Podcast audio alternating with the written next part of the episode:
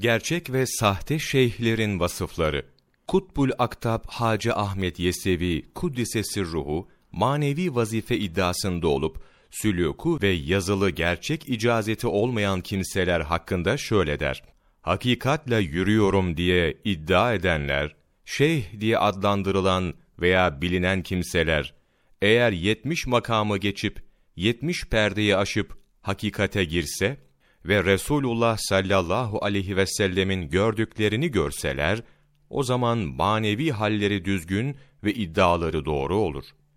Hakka yakınlık ve şeyhlik onlara caiz olur.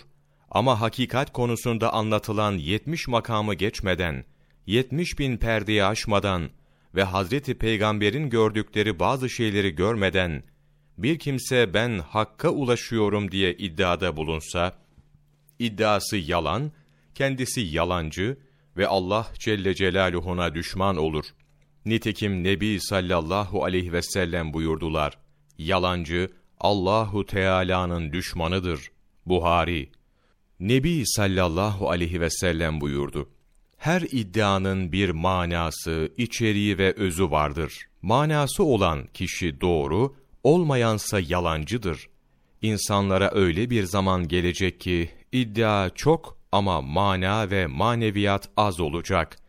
Kim bir şeyi iddia eder ama karşılığını bulundurmazsa, o yalancıdır. Ahir zamanda bizden sonra öyle şeyhler zuhur edecek ki, şeytan aleyhillâne onlardan ders alacak ve onlar şeytanın işini yapacaklar. Halka dost olup, halk ne isterse onu yapacaklar. Müritlerine yol gösterip, onları maksada ulaştıramayacaklar. Dış görünüşlerini süsleyip, müritten çok hırs sahibi olacaklar ve içleri harap olacak. Ey derviş!